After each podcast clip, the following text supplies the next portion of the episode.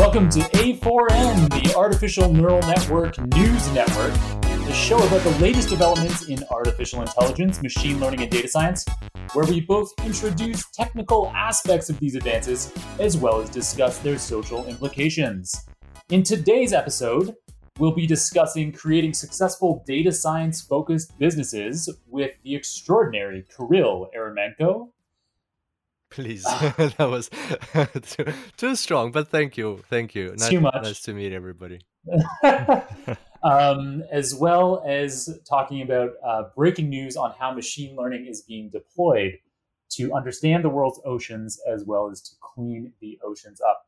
My name is Jon Krohn. I have a Canadian accent, and I always use the word data as a plural term, so that's how you can identify me. And I'm Vince Petaccio, the one with glasses. um, they are really thick frames. All right, so let's get started. We're deeply honored to have our special guest, Kirill, with us today. So I found out just before the program, this is mind blowing to me. I assumed that Kirill was on people's podcasts all the time and that this was just like another day, another podcast for him. And in one respect, that's true because Kirill has his own podcast, the Super Data Science podcast, and we'll talk about Super Data Science a whole bunch in this program. And with Super Data Science, Kirill has recorded 363 of his own podcast episodes. And on 180 of those, he's had a guest. However, this is Kirill's second time ever as a guest on a podcast, and the last time was four years ago in 2016. So, what an honor to have you here, Kirill. Tell us where you're joining us from today, and how are things going for you under the coronavirus lockdown that we're under? Oh, thank you, Jon. Thank you very much. Uh, I want to preface this by sta- by saying that the honor is mine. I'm actually holding your book, uh, Deep Learning Illustrated by Jon Krohn, right in my hands now. Uh, it's nice. funny enough, it arrived uh, in my post the same day as, or the next day following when we recorded the podcast show, the Super Data Science show, and uh, mm-hmm. yeah, so very exciting. looks looks like a really cool book with uh, great illustrations. And of course, Vince, uh, very lovely to meet you as well. You are a climate advocate, so I'm looking forward to discussing things today about oceans and things like that. Um, yeah to answer your question, Jon, um, calling from the UK. So during this coronavirus uh, pandemic, I was fortunate to be with my girlfriend at the time when the lockdowns uh, took place, and we're uh, a bit west of London, about two hours west. Uh, we're staying in a small little village, so um, you know, just going through this pandemic together, and I'm I'm quite great. I'm very grateful for that, and uh, hopefully things will settle down soon. So I can go back to Australia where I usually am and uh, see my family there. Yeah, we can tell from your strong Australian accent. no, no, I, I, um, yeah, like my accent's a mix because I was born in Russia, I grew up in Africa, and I live in Australia now. So it's like quite hard to tell, like, for people where the accent is from sometimes. And well, you're fortunate that your uh, company, Super Data Science, is completely distributed, right? You guys are like everyone is it works separately all the time right? So this isn't a big disruption? Yeah no it's uh it's totally uh like we adapted to this very quickly. We have 15 people on the team fully distributed. We cover 10 different time zones uh, eight different countries. And yeah uh fully distributed. And luckily as well our students can study from anywhere. So uh, we are continuing to provide services uh, and products to our students and supporting them in this uh, difficult time. I th- and I think it's it's a good time to learn, right? Like if you can't go anywhere, if you're sitting at home uh, and you've always wanted to study data science, uh, this is the time to jump into it. I myself, I'm taking uh, several courses. Like I was uh, just learning how to be more productive with this uh, tool called OmniFocus, and I'm really enjoying learning online. Tell us about OmniFocus in a second, but I also just want to make the audience aware of um, super data science and, and kind of what you guys do. So the the super data science brand that you created five years ago, roughly. Mm, yeah, I think uh, around 2015. Yeah. Initially, I think it was it was you recording uh, data science videos. I think you did all of the initial ones. Is that right? Yeah, yeah. I think I did like maybe 12 or a bit more courses myself. So that initial connection that you created, and then the subsequent videos, your data science educational video tutorials, they range from data visualization uh, all the way through to deep learning. And Super Data Science now has 1.1 million students and wow. growing quickly at the time of recording, right? Thank you. Um, just to clarify, so people are not misled, um, we have we have yeah one one point uh, over 1.1 million students through Udemy where you can buy courses individually. So if you're interested into just like trying out a specific topic in data science, whether it's visualization or deep learning or machine learning or uh, I don't know like um, soft skills or whatever else in data science, you can pick a individual course and just purchase it on Udemy. Or you're after a specific topic, like you might be interested in uh, BERT and how to use uh, that uh, framework in for natural language processing. But for people who are interested in going further, we have a membership in Super Data Science where people can sign up and get access to all of our courses, additional workshops, and and more in order to progress their career further, like learning paths and stuff like that.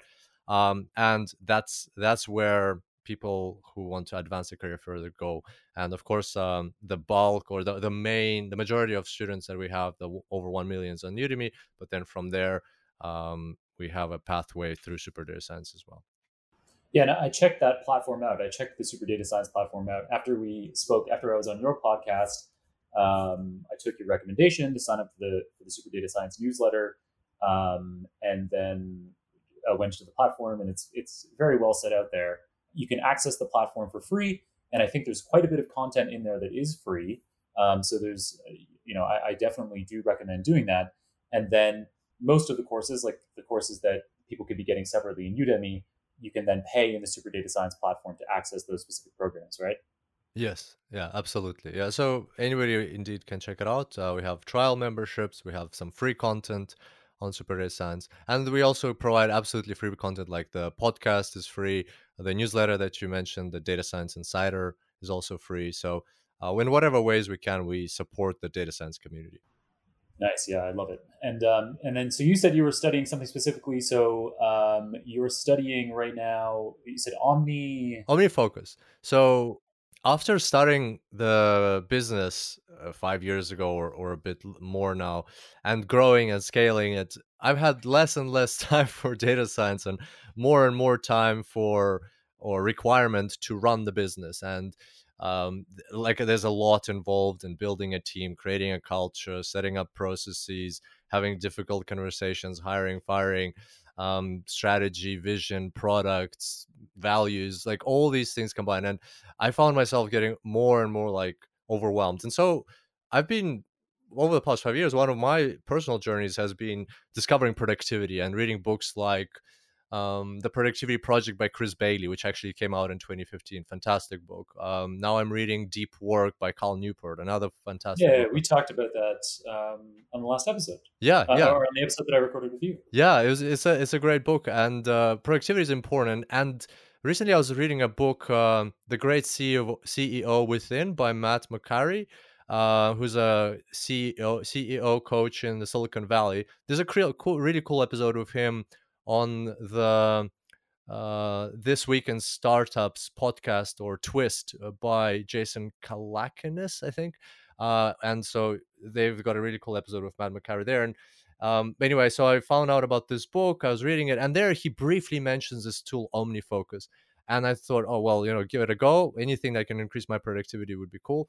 Found this tool. It's amazing. It like blows all other mm. tools I was using Evernote before blows all other tools completely out of the water. Like you can put in like any email I get that I can't action right away. I just forward it onto OmniFocus and archive it. So now my inbox is almost always free. Um, I have like an inbox in OmniFocus, and then I, I allocate them to projects and so on. Uh, and I got to do a quick shout out to a core. The course I'm taking is by Peter Akkies, uh, how to basically be more productive with OmniFocus 3. Basically, if you look wow. at Peter Akkies uh, on YouTube, you'll find his videos. And that uh, course has really been a life changer for me. So, um, yeah, highly recommend if somebody wants a tool for productivity, OmniFocus is the best tool I found. And I did quite a lot of research in this space. Amazing. Nice. I will be checking that out today. It sounds like I would be wasting time if I didn't. One more question here that, that might have a bit of a long answer, but I'm really interested to hear it. So, prior to Kirill and uh, me being introduced, and this isn't me flattering you, because I had this opinion before I'd ever met you, is that Super Data Science is the biggest educational brand in data science. The number of students that are impacted by Super Data Science, I have not found any other uh, program that comes close. Tell us about your journey. You know, now you're you're you know you're you're studying um, you know focus uh, tools and and you're managing a data science company. And I think this is a journey that a lot of people um, in machine learning uh, will experience or already have experienced among listeners. And so, so tell us about that that experience of going from uh, being a data scientist um, and then growing a successful business and that gradual transition towards management where you find yourself today. Oh, thank you. Um, that's a that's a very good question. I tend to ask it myself on my podcast quite a lot, and um, yeah, I'd I'd probably preface it with or start the answer by saying that you gotta do what you love. Like the goal shouldn't be build a business or make a ton of money or um I don't know or even impact a million people that's that if you start out with that goal you're like um really setting yourself up for failure in my view. Mm. and for me i just found i was exploring quite a lot. I was uh, working at deloitte and then i was in the industry uh, as a data scientist in a superannuation uh, company in australia which is a um, basically a pension fund. And i was exploring quite a lot. What do i want to do with my life? What do i want to do? Like what am i what am i going actually going to enjoy and love and i found through like a, a, long story but i found that teaching but by taking an online course and then trying it out basically trying to teach some mm-hmm. uh, some a course myself i found that i really love it and that this is something I, I, want to do and so i started just started doing that and i was really good at it and oh, well, from my perspective i was really good at it and i think we can quantitatively uh, we have quantitative evidence that indicates that you're pretty good at it Thanks. But yeah, but like at the time, um, people were giving me great comments and feedback saying, "Hey, like, yeah, I learned something from you," and I enjoyed that. And looking back on my life, this is uh, an advice I have for people when people ask me, like, "What, what? How do I find out what I'm passionate about?" It it only later struck me that I've actually been teaching all my life. Like when I was at uni, I was uh, teaching these extracurricular classes, like uh, through a remote school. Then um, I was always like helping my brothers learn. I was teaching um, when I was in, employed in companies. It wasn't ever like crystallized that like I'm an educator, but it's always been something that I enjoyed explaining things to people. And so uh, it just circled back around, and I ended up doing something that I had been with me all my life, and only accidentally I figured out that that was my passion. And uh, I started just doing that more and more and more. And at some point, I realized that I can continue doing it as a hobby, and there's nothing wrong with that. Um, or if I want to scale, I'll have to treat, treat it as a business. Like I, I won't be able to scale a hobby. And there's a very big, like, there's a massive difference between a hobby um, and scaling a business. So I went and I did a course in, uh, I signed up for a course in Santa Barbara. So I was living, I well, still do live in Australia at the time. And um, this course was in Santa Barbara, like a a course on how to scale a business, basically, and uh, in, in Santa Barbara, California. Yeah, California. So I had to fly to Santa Barbara.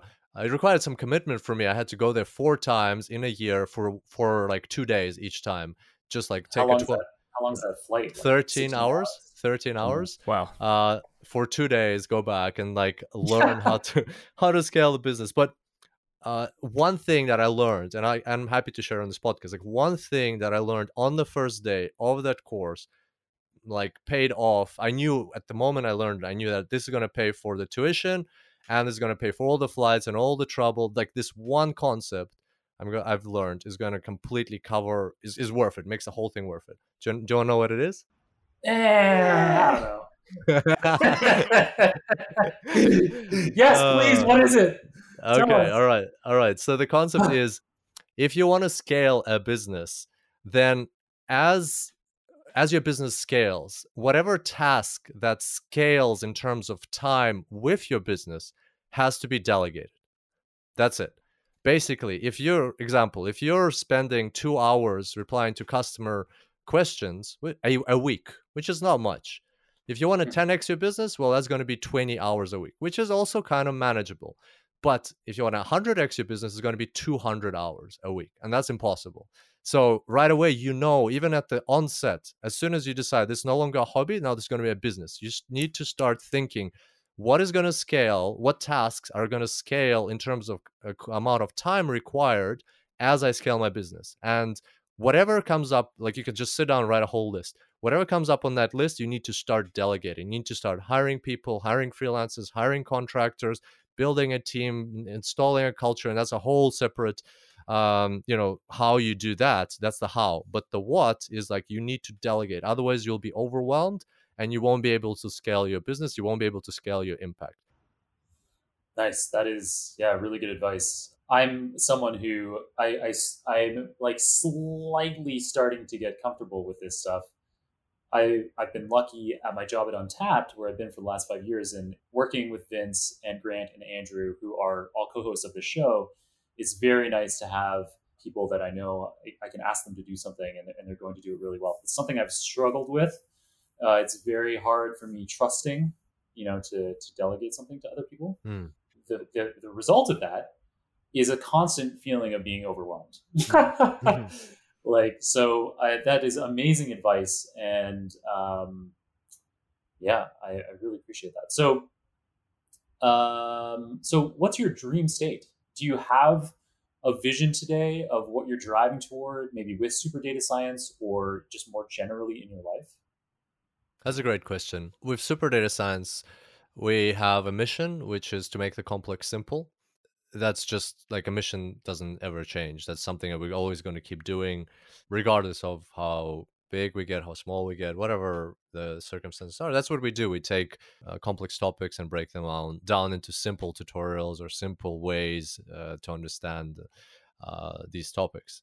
Uh, and the vision behind, or the vision that right now we have for in order to, for us to keep fulfilling on that mission, uh, is to become the number one place for people to get started in their career in data science and to continue progressing that career.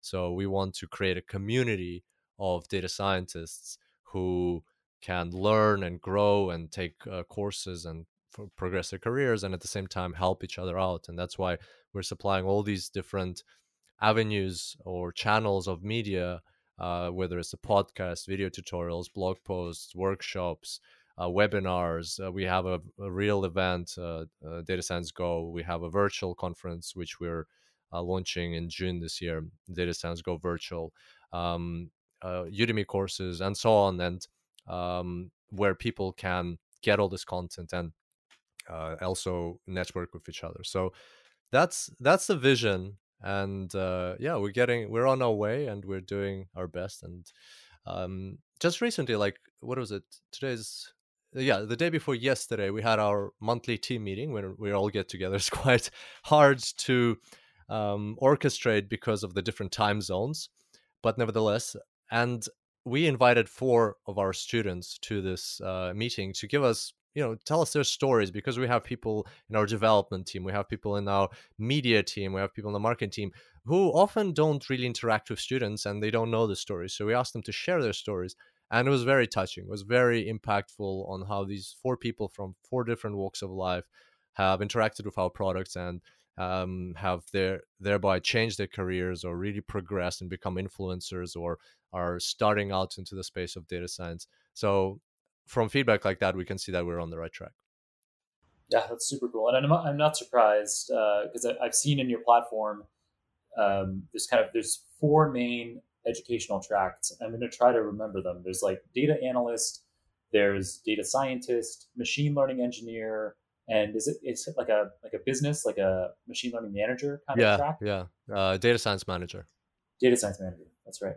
And that's cool. It's great to think about it kind of in those ways. And um, there, there's lots of content in there that i'm looking forward to uh, digging into at some point uh, hopefully soon although now it's it's going to have to be after OmniFocus thanks jon thanks um, yeah and uh, looking forward to uh, hopefully uh, working together like um, as uh, I, men- I, mentioned the Data Science Go virtual conference. Well, uh, mm-hmm. you're going to be a speaker there, so it's going to be fun. Yep. Like I, am excited about amplifying each other's impact on the data science community in, in ways like that.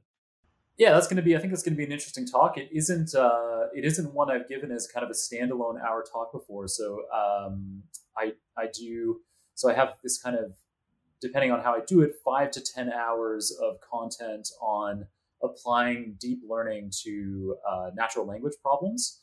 And uh, what I'm going to do in the hour at Data Science Go Virtual is I'm going to kind of summarize um, the the best parts of that 10 hours uh, down to specifically kind of looking at what kinds of model architectures uh, perform well with you know a particular data set size and uh, a particular problem that you're solving and then we can compare those different model architectures. You know, if we use a dense net, a convolutional net, a recurrent neural network, um, if we have multiple parallel streams of processing, kind of how do you know how do these different models compare against each other, and what are the metrics that we should be using to evaluate um, their performance? I'm really looking forward to giving that talk. Fantastic. Can't wait. Can't wait. That's it sounds like like you have you're the you're the person to give that talk with your experience in deep learning is going to be a really good one.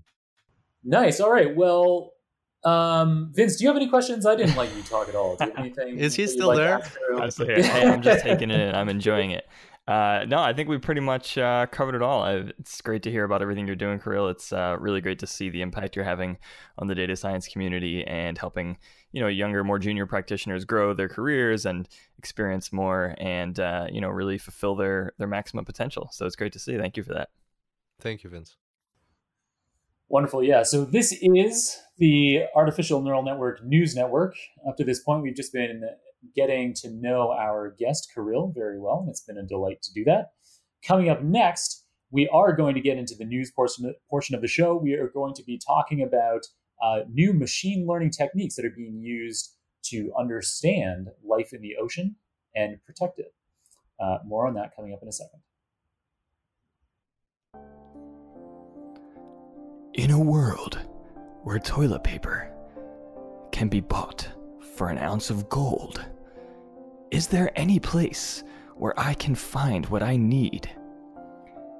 Empty shelves, stores with no toilet paper, empty rolls in the bathroom. What can I do? And that's when I found TPML. With TPML, you can analyze social media posts to find where toilet paper is in stock.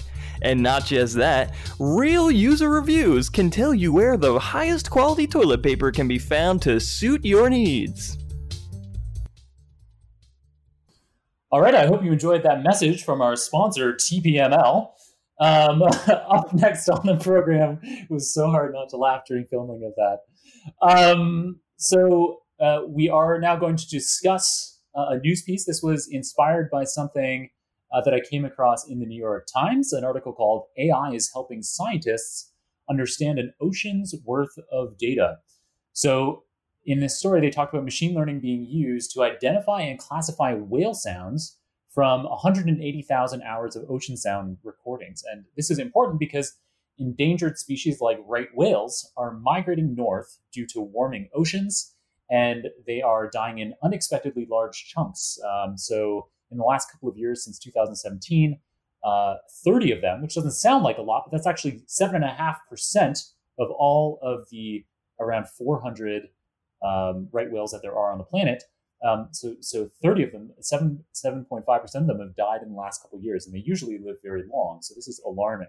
Uh, so, this was a project uh, mentioned in the article that uh, Google was helping create uh, the algorithms for, for detecting these right whale sounds.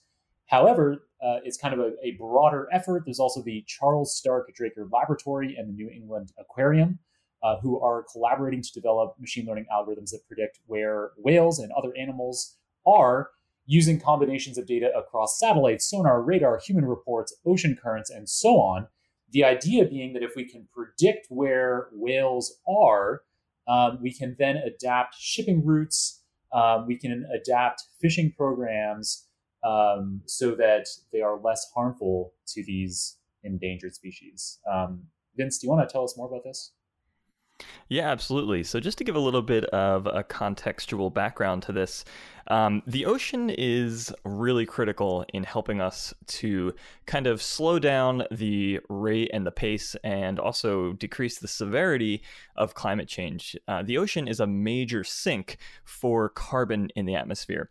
Uh, in fact, the ocean has absorbed so much carbon since the Industrial Revolution that if it weren't for the ocean, our atmosphere is predicted to have risen by over 30 degrees oh, Celsius yeah. in temperature. So, that yeah as opposed to the one degree which we have already seen since the industrial revolution which is itself alarming and causing uh, a lot of trouble for humanity and other species around the world so you can see that the ocean is really important uh, for helping us uh, control and stabilize the climate and the ecosystems of this planet. Um, and so, with that in mind, it's really important that we do everything that we can to kind of reduce humanity's impact on the ocean so that the ocean can continue helping us. So, right now, one of the things that's uh, concerning about the ocean is that we see a whole bunch of different changes happening as a result of climate change. So, water temperature is an obvious one. Uh, as the global temperatures increase, that increases the temperature of the water. And that's what gave rise to the migrations of these North Atlantic right whales from the Gulf of Maine into um, the Gulf of Lawrence or Lawrence up in Canada. Yeah, yeah, yeah Lawrence. Yeah. And so uh, in Canada, we just call him Larry. Uh, the golf of Larry, yep. Larry's Golf. He's a really nice guy. he's got a great stroke. He's he's great with the golf. Um, but in addition to, to rising water temperatures, uh, one thing that we also see happening is the change in, in temperature of the water can affect uh, the currents of the water, the movement of the water throughout the ocean. Uh, and in addition, the melting of ice in the ocean can actually change the salinity of the water because you're basically melting freshwater ice into salt water. Mm. And between the salinity changes and the temperature changes, um, you get even more drastic shifts of ocean currents uh, which can have broader implications for weather above the surface of the ocean, uh, for the movement and the habitats for certain types of animals, even where certain animals uh, breed and, and, give birth can be drastically changed by this or totally destabilized. So it's really important that we do everything that we can to protect the oceans and the wildlife within them. Uh, and so, in this particular story that you mentioned, Jon, it's Dr. Anne Allen at NOAA, the National Oceanic and Atmospheric Administration here in the United States.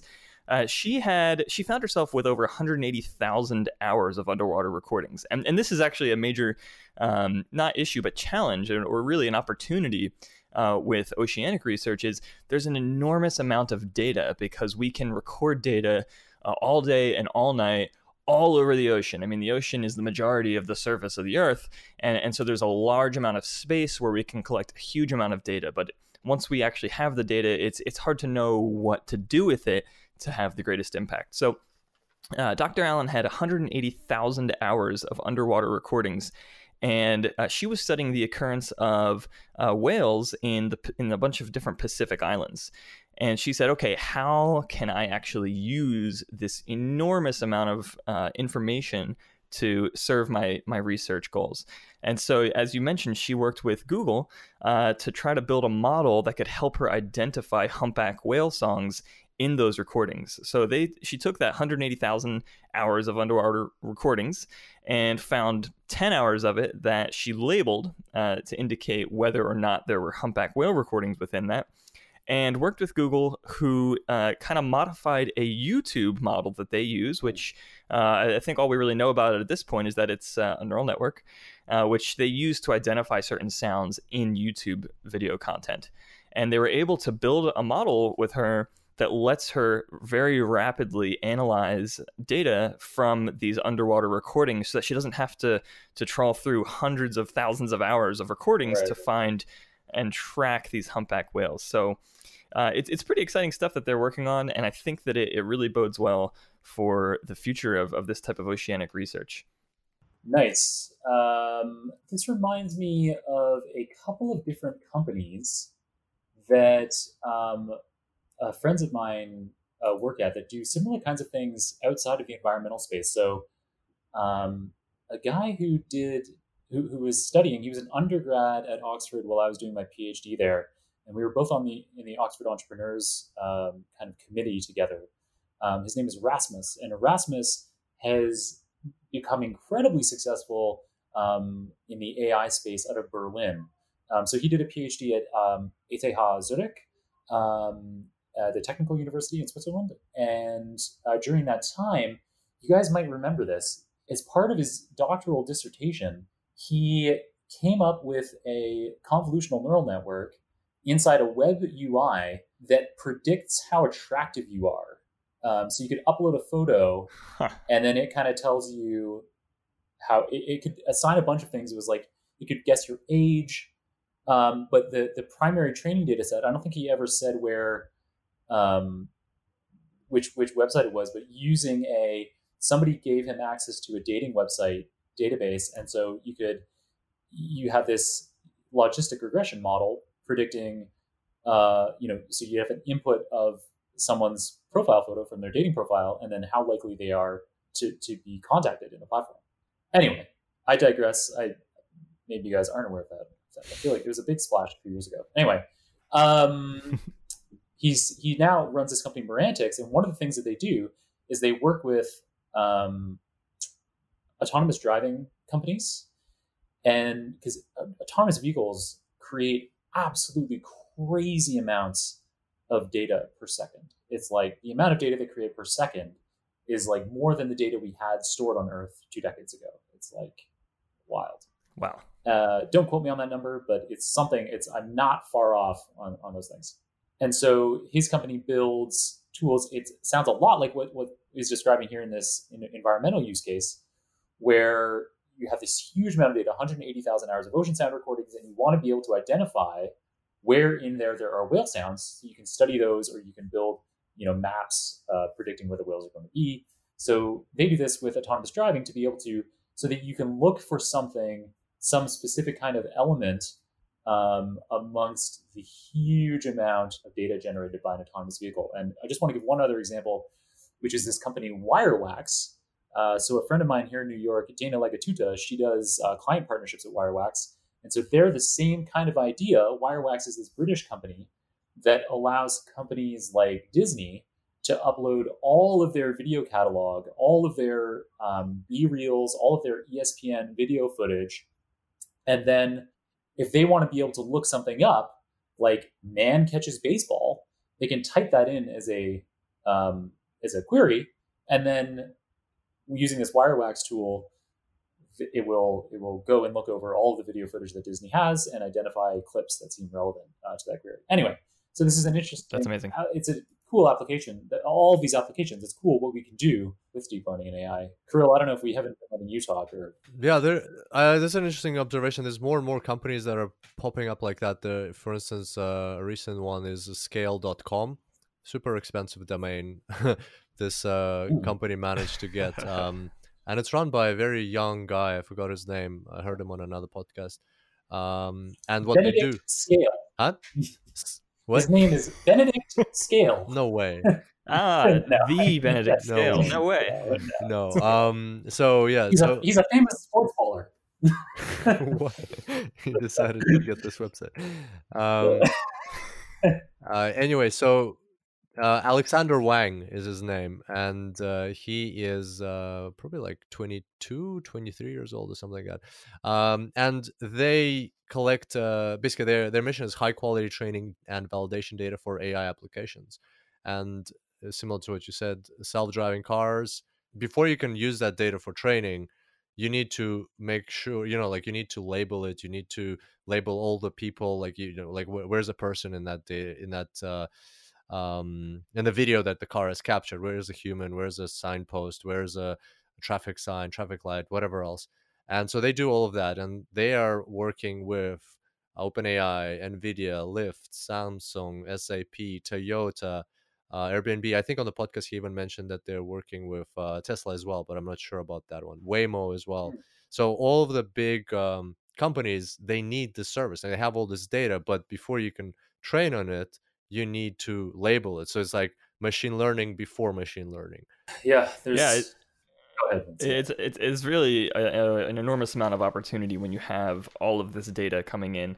And it's interesting because, particularly with oceans, we have, as I mentioned, huge amounts of data, but some of this data goes back really, really far in time. One example that comes to mind immediately for me is um, back during the Cold War, the United States actually installed a huge array of underwater microphones, which are incredibly sensitive all around the United States in the oceans and in some other places of the world as well, uh, with the goal of identifying and tracking uh, submarines uh, during the Cold War with the idea that if you could find them, you could track them in the case of like a nuclear strike that was impending. So th- those have been running since the Cold War and are still running today, many of them. And that gives us decades of data that, with the appropriate tools, we can really extract a lot of valuable ecological information from. Um, it's interesting. Bring uh, an interesting parallel that just came to mind for me, uh, particularly in the environmental space, is this model that is uh, kind of humorously named VGG-ish, um, which was uh, d- published uh, last year in 2019 um, by actually Huawei Cloud and the Rainforest Connection. Uh, which is an organization that focuses on um, well rainforests, mm-hmm. and this model is actually a, a convolutional neural network which can be used to analyze sound recordings from smartphones in the Amazon rainforest with the intent of identifying human activity. And the goal here is to deploy an application that can be run on any kind of consumer hardware that can create this kind of ad hoc, uh, democratized network of audio recordings to identify uh, deforestation in order to kind of help track it uh, and identify where it's happening illegitimately or to stop illegal logging and foresting. So there's just a huge amount of opportunity for um, kind of leveraging no- enormous quantities of data around the world to help us uh, kind of uh, beat back the specter of climate change if we uh, just take the opportunity to get creative and think about how we can best use it. So it's, it's really exciting. Could we go back to the whole whales thing? I wanted to find out like what is what are your guys' opinion on the fact that it took uh, Google nine months to get uh, this scientist a working model. I mean, like from your experience in deep learning, is that is that maybe a little bit too long?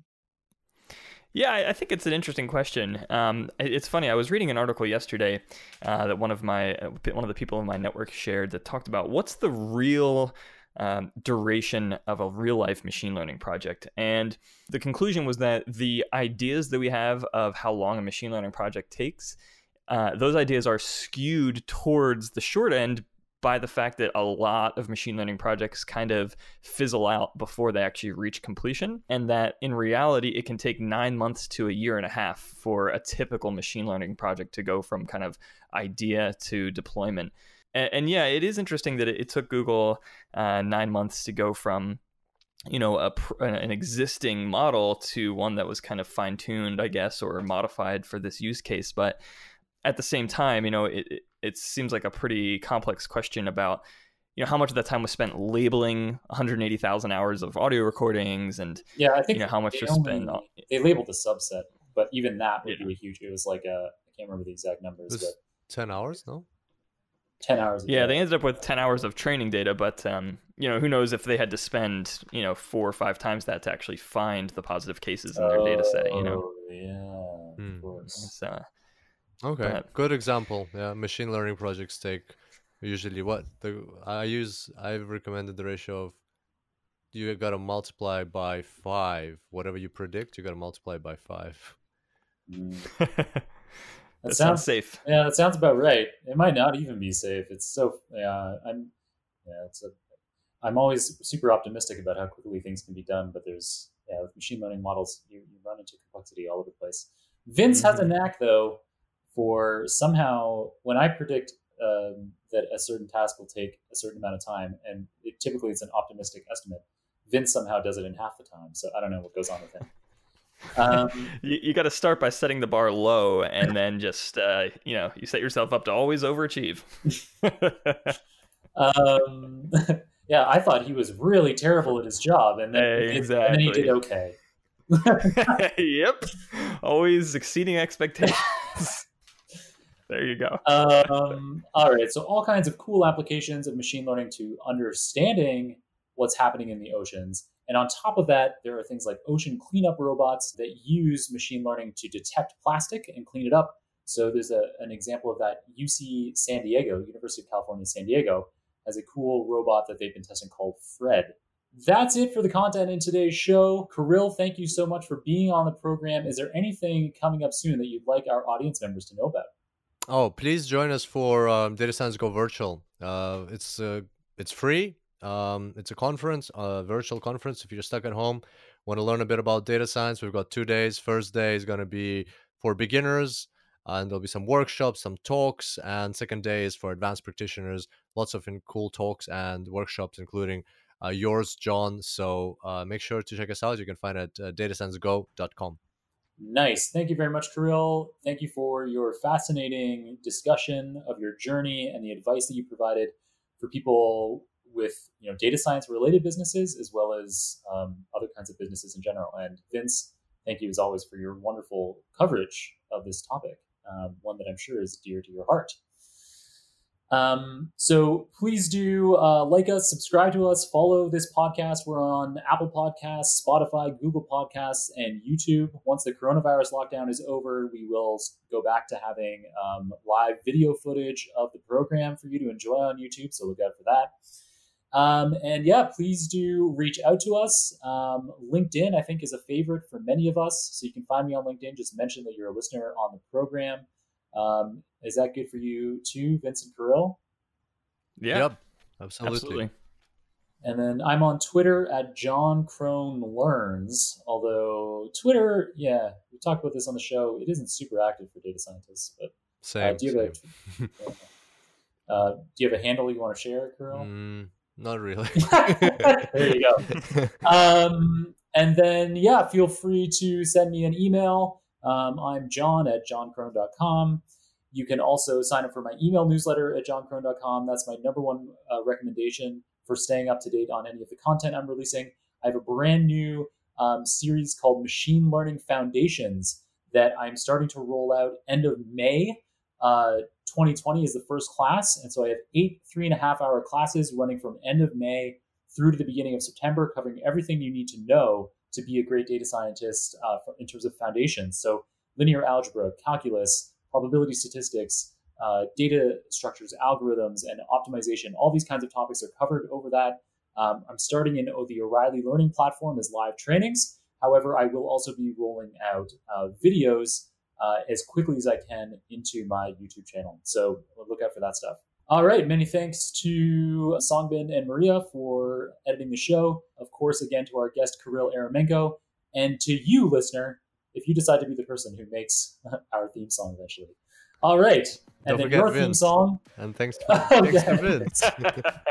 I already thanked Vince again at the end. He knows he doesn't get thanks because he's, he's a co-host. He's always thanks, guys. Hey, Vince. Thank you, thanks though, to Kirill. you, huh? All right. Thanks a lot, Kirill. Thank you. Thank you very much. Thanks, Kirill. It was a pleasure.